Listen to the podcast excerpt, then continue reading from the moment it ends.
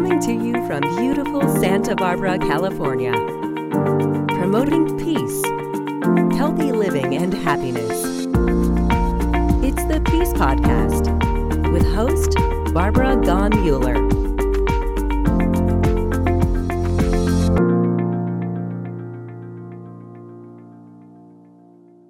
Welcome. I'm Barbara Gaughen Muller. I'm the host for peacepodcast.org. You probably have been hearing about this because we are all peacemakers. And how do you become a peacemaker? You listen to some of these podcasts that allow you to bring peace into your own home, to peace in your family.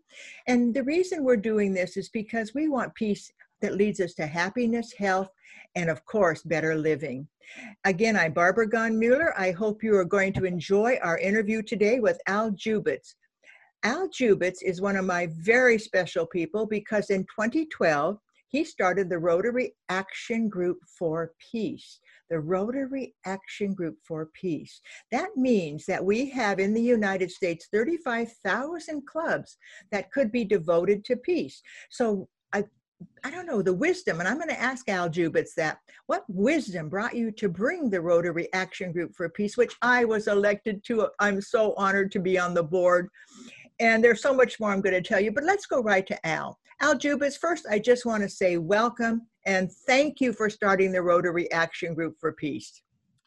Uh, thank you, Barbara. It's a joy to be here with you again and uh, to talk about peace, uh, my personal journey, and hopefully the journey of many others that you will be interviewing. Uh, the uh, you mentioned in your intro that podcasts are part of people's way to get educated and to learn, and I would add to to build their own personal confidence that if they have a, a, a, a inkling of being a peace builder that uh, you know they need to build that confidence, go out and do it. That's what happened to me. Uh, for many many years, decades, I was interested in peace. I was uh, scared about the arms race. Uh, I was a Rotarian starting in 1977, and I that was also by coincidence the year that I uh, joined the Beyond what became the Beyond War movement, which educated people in their living rooms about the uh, out of control arms race uh, very out of control arms race. And so uh, when I retired in 2001, or three rather, uh, I uh, I wondered what am I going to do with all this knowledge? You know, I'd had a good uh, basic training in the arms arms race. I had a lot of uh, value orientation through membership in Rotary, and it took a while, but uh, my foundation was started in 2001, and by 2011, we realized we did not have a lot of peace uh, requests for funding, a peace project requests for funding from my home state of Oregon. So we gathered everyone we knew, educators, uh, faith leaders, uh, peace activists, and took them to the mountain. Now, not the top, but the bottom of the mountain for a weekend. And uh, and uh, we discussed what could be done. Out of that uh, became a project of my foundation called the War Prevention Initiative, and the hiring of Dr. Patrick Hiller, who was a peace uh, professional, and uh, and then uh, within within just months of deciding to do that. I got a phone call from a stranger, a Rotarian from Westport, Connecticut, Dennis Wong and he had read in the Rotarian magazine about my interest in peace and said, Why don't we start a rag? And I said, What's a rag? And he said, Well, that's a Rotarian action group. Oh, okay. Uh, I, I've heard about those. And, uh, and, and here I was a moment in time that I was frustrated that there was not more peace work. Uh, didn't uh, we started the war prevention initiative? That was good, and that was peace science, what I call you know peace science, uh, because I needed per- personally to have confidence. I needed good science guiding me. And uh, when Dennis said, "Why don't we do that?" I said, "Well, okay. I know a Rotary Peace Fellow, Class One, by the name of Erin Thomas.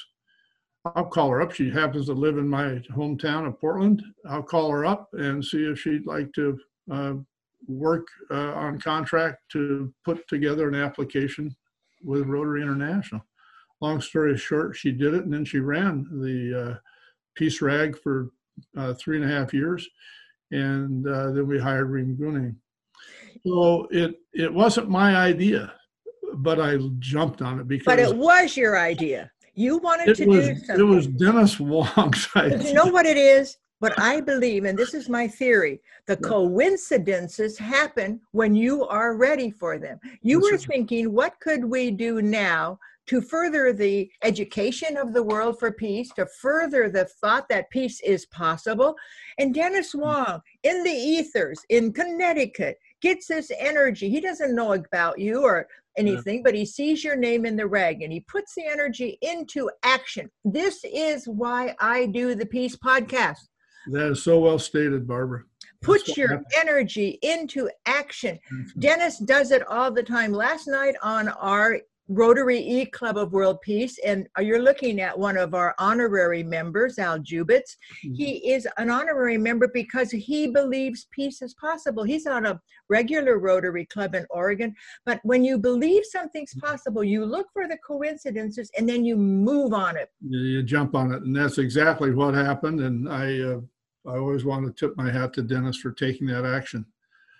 What was really cool was that the Action Group for Peace, like other action groups on other topics, uh, provide a a home for people interested in this subject. And let me tell you, there are a lot of people interested in this subject. Their whole lives interested. There are so many Peace Corps volunteers that are idealistic, go out at a young age and serve serve their country in the Peace Corps, come back, either join Rotary and then the Action Group, or they find out about the Action Group and then they join Rotary. And we've seen a lot of that. But people are tired of the the violence. They're tired of of uh, state-sponsored conflict. They're tired of uh, the waste of money going into armaments we cannot use and uh, and they're very very happy to have the Action Group for Peace uh, as a, a place to come to learn, to engage, and to empower. That's what we do. We educate, we engage, and we empower. You So certainly it's do. Been a great. It's been a great thing. It's, it's grown uh, larger than my uh, ever thought it would. And now we're doing chapters around the world where where club, peace builder clubs. That's a concept that came out of the action group. So uh, it- it's uh, just growing and growing, and uh, it's a membership-based organization. So we rely on member dues, but uh, it's also uh, gives uh, Rotarians particularly. And if you're not a Rotarian, you can you can join the action group, and you can decide whether you want to be a Rotarian or just work with the action group. But but what you'll find is people uh, very committed to uh, rejecting uh, violent approaches to resolving conflict in favor of uh, nonviolent approaches. And but I was nervous at the beginning. You know, Dennis caught me on a good day, no question. And and it just followed our our retreat at the mountain, and we knew we had to do something to uh, elevate our peace initiative. So it came at a very very good time. You have like a three second window when somebody gives you an idea and in that three seconds you see the future you actually Mm-hmm. saw the future you saw the fu- i'm guessing did you see the future in those No, I, seconds Dennis saw the future. All right dennis god bless dennis wong i love dennis wong Yeah. Yeah, Dennis looks around corners and over ridges. I I just plod along. well you know visions and dreams have energy and i always tell on our peacepodcast.org pay attention to the coincidences in your life pay attention to the energy that you feel why am i so energized I have a core of peace. I'm talking to somebody I admire because he also has a core of peace. Peace isn't going to be something that's just going to happen. You must work for it, right, Al? Yeah, absolutely, and and the joy of it is that you don't, uh, you know, you're not alone. Uh, for one thing, you know you can't do it all, but you also know there's an army of peace builders out there, and they are tired of uh, 20th century thinking. And so, uh, I, if anyone listening to this podcast is on the fence about whether they want to stake their reputation, their energy, the rest of their lives to building what we call a global peace system, I encourage you to Google the uh, global security system an alternative to war. It's a 90 or 100 page document that's updated annually. This is the fifth edition I'm looking at. And uh, there is a path forward uh, called what I call uh, global peace system. And it's, uh, it embodies three major things creating a culture of peace, which you can do in your neighborhood. Uh, plant a peace pole with others and, and celebrate it uh, it's managing conflict without violence. If, if there's uh, if there's smoke in, in your neck of the woods, uh, call a timeout and get people together. Rotarians are extremely good at that. Peace builders, Rotarian or not, are very good at that. Say, let's talk this through before someone gets hurt. That's part of the the issue. And on an international basis, it there's there's many many stories of Rotarians talking to heads of state to say, let's have a conference about this and see if we can avoid conflict, uh, violent conflict. And the third thing is demilitarizing security. Now, our Rotary Club has been very active here in Portland. We've had a lot of protests over the summer, and uh, we are engaged with the police, the political leaders. Uh, we are engaged uh, with alternatives to uh, militarized police and over aggressive reactions to peaceful protests, et cetera, et cetera and that's the role we play. So we can practice peace right in our own towns. And so uh, i'm busy. Yeah keeps me it gets me up in the morning keeps me very happy. Well you know that word practice peace. Is like if you don't have it in your consciousness that peace is possible and that everywhere you go no matter if it's a gas station or your breakfast table with your wife or your spouse or your friend talk about peace what have you been thinking about? Peace, a gratitude journal. Be in gratitude that you're living in the United States if you are, or if you're in a war torn country, please let us hear from you. We offer so many services through the Rotary Action Group for Peace. And I'm going to change hats a little bit here. I'm going to put mm-hmm. on something. I'm putting oh. on a lei. Oh my gosh. We, yeah. this Saturday, we are going to have the very first Legacy of Peace Award. And guess who's receiving it? Al Jubitz. I'm putting on these leis because we're celebrating the work that Al has done in a lifetime for peace starting the Rotary Action Group for Peace. And I want you to know that if you go to Rotary Action Group, R-A-G, R-F, for Peace. R-A-G-F-P. R-A-G. Rotary Action Group for Peace. Google that and you can get right in and you'll get right there. Join us on December 5th to honor Al. I'm going to have Al back on again after he gets the Legacy of Peace Award because he is a champion for peace. And I want you all to be champions for peace. What's the first step to become a champion for peace, Al? Uh, uh, I think uh, knowing knowing yourself and what um, what you love, which is safety and uh, peacefulness in your environment wherever you are and uh, and and and I think there's an element of a rejection of violence. Uh, so you've got to just you know everyone has to go through this. Every boy, particularly. I remember I got beat up on the on the uh, you know right in front of Fantasyland when Disneyland just opened.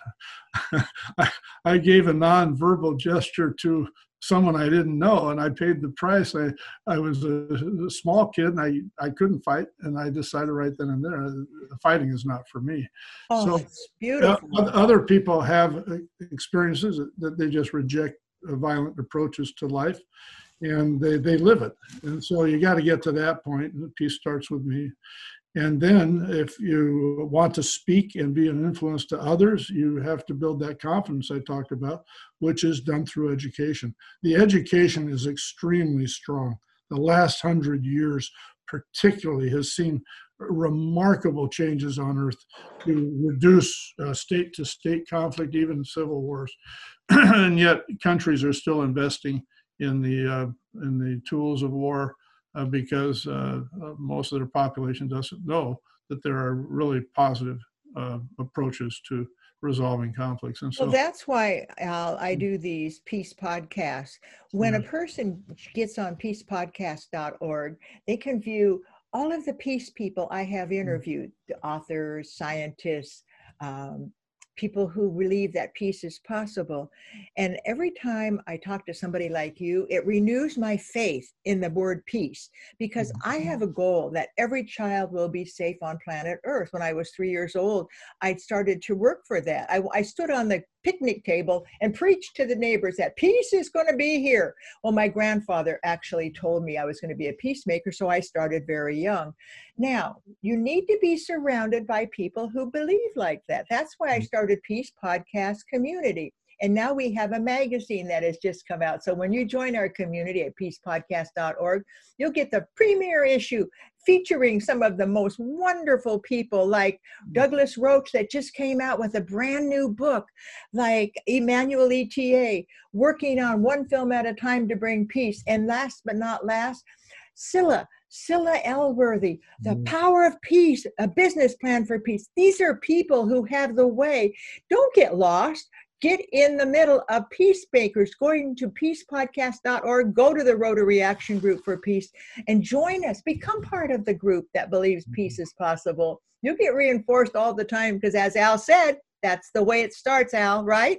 Right. That's absolutely right. Now, Al has a dream. And I'm going to share that dream, and that is to end all wars by 2030. Al, is that possible?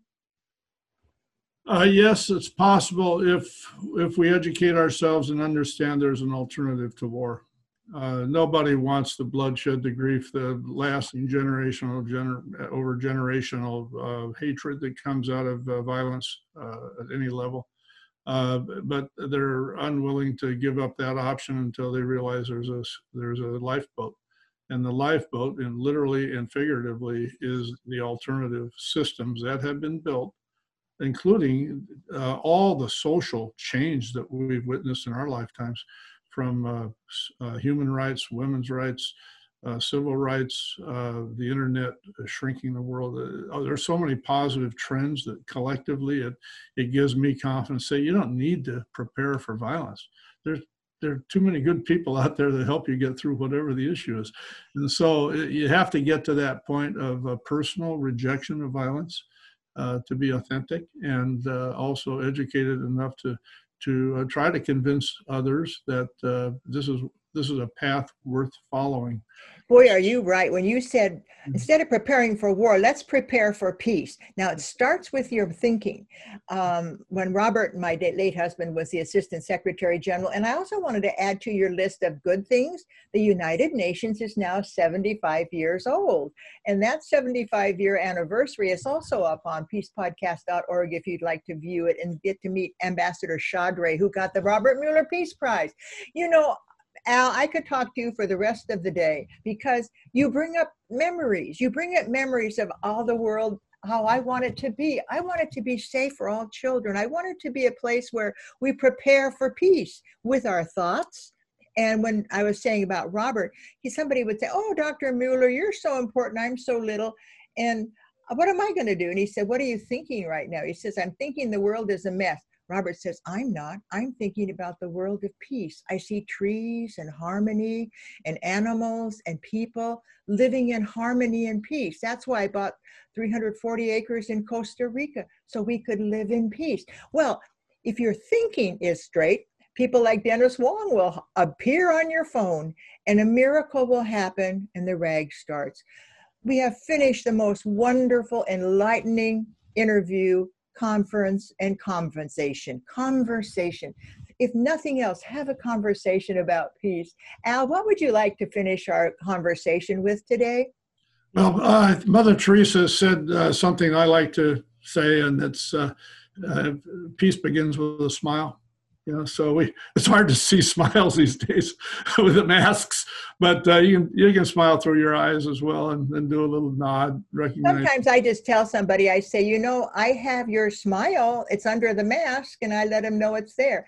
Yeah. all right without further ado i am going to thank you for joining us today. It's just been a fabulous interview I don't call it an interview. I call it conversation with Al Jubitz. And I'm wearing the leis because December 5th, he is going to receive the first, what could we call that? Legacy of Peace Award put on by the RAG.